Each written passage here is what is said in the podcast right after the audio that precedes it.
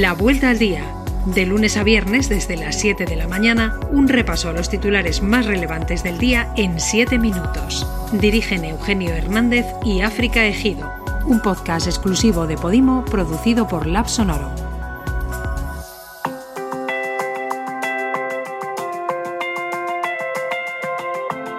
Buenos días, es martes 25 de mayo y estas son las noticias más destacadas hoy. Días. Pere Aragonés asume la presidencia de la Generalitat de Cataluña con el diálogo como prioridad. Leemos hoy en la portada de La Vanguardia. Señala el confidencial que el republicano prometía ayer luchar por una Cataluña plenamente libre en un acto al que no asistieron representantes de Vox, Ciudadanos ni Partido Popular. Desde el gobierno se preparan los indultos para salir del proceso y según el mundo Sánchez espera el verano para limitar su efecto, aunque el ministro de Justicia Juan Carlos Campo ha pedido que los indultos del proceso se vean con naturalidad, el PP según el país, amenaza con recurrirlos. Cree Pablo Casado, dice público, que si Sánchez concede los indultos, la legislatura habrá acabado. Por otro lado, Jordi Puigneró será el vicepresidente del nuevo gobierno y estará también al frente de la Consellería de Políticas Digitales, Infraestructuras y Agenda Urbana. Destaca ABC que Puigneró, fiel a Puigdemont, defensor de la catalanidad de Colón e impulsor de la NASA catalana, asumirá la responsabilidad tras las renuncias de Artadi y Rius.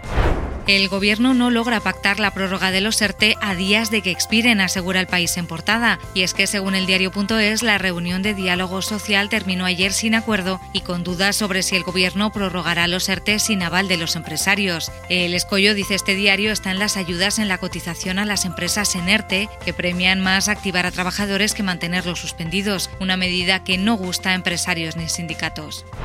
Sanidad ha registrado 11.067 nuevos contagios de COVID desde el viernes y la incidencia ha bajado 6 puntos hasta los 129 casos. Cuenta el diario.es que la incidencia con picos en Euskadi y la Comunidad de Madrid sube únicamente en Andalucía, Murcia y la Comunidad Autónoma de Ceuta.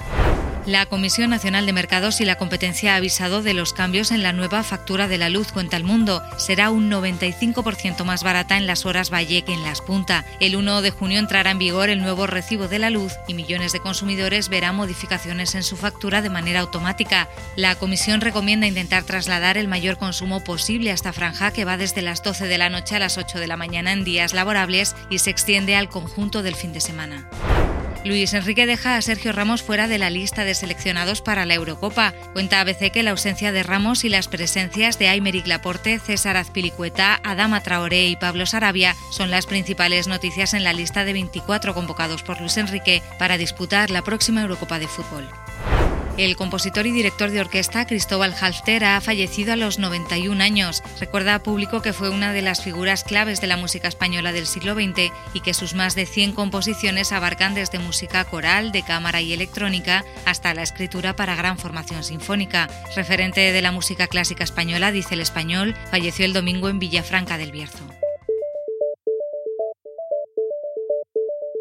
Europa acuerda imponer sanciones contra Bielorrusia, titula el Washington Post, tras el desvío a Minsk de un vuelo internacional y el arresto de un disidente político que viajaba con destino a Lituania. La Unión Europea pide su liberación y prohíbe a las aerolíneas del país operar en el espacio europeo. Angela Merkel habla de secuestro. Amnistía Internacional califica lo sucedido de un acto de piratería, vemos en el Sudoise Zeitung.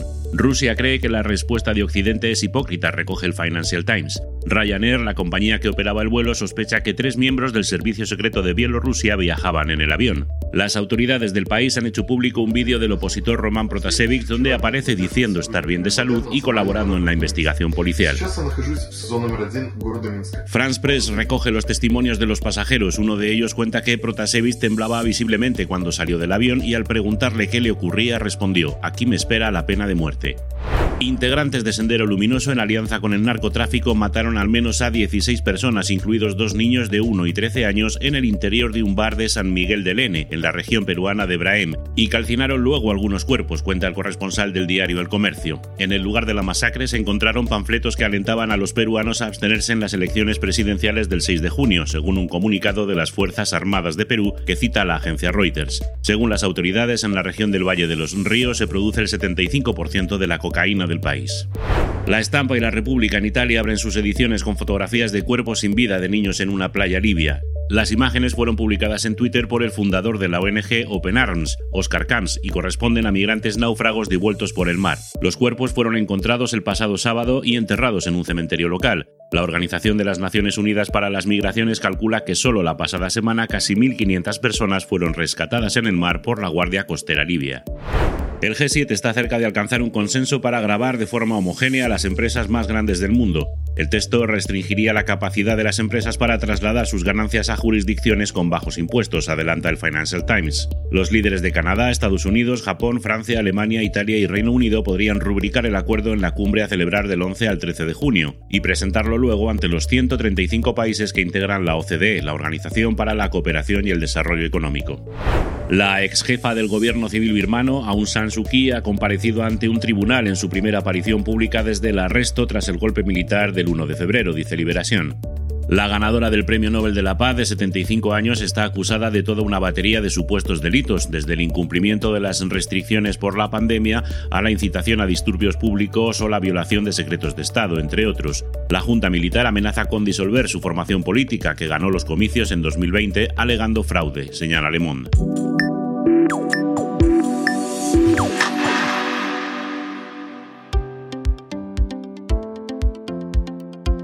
Hoy te recomendamos, y más si buscas trabajo, un artículo del Confidencial titulado Olvídate de LinkedIn.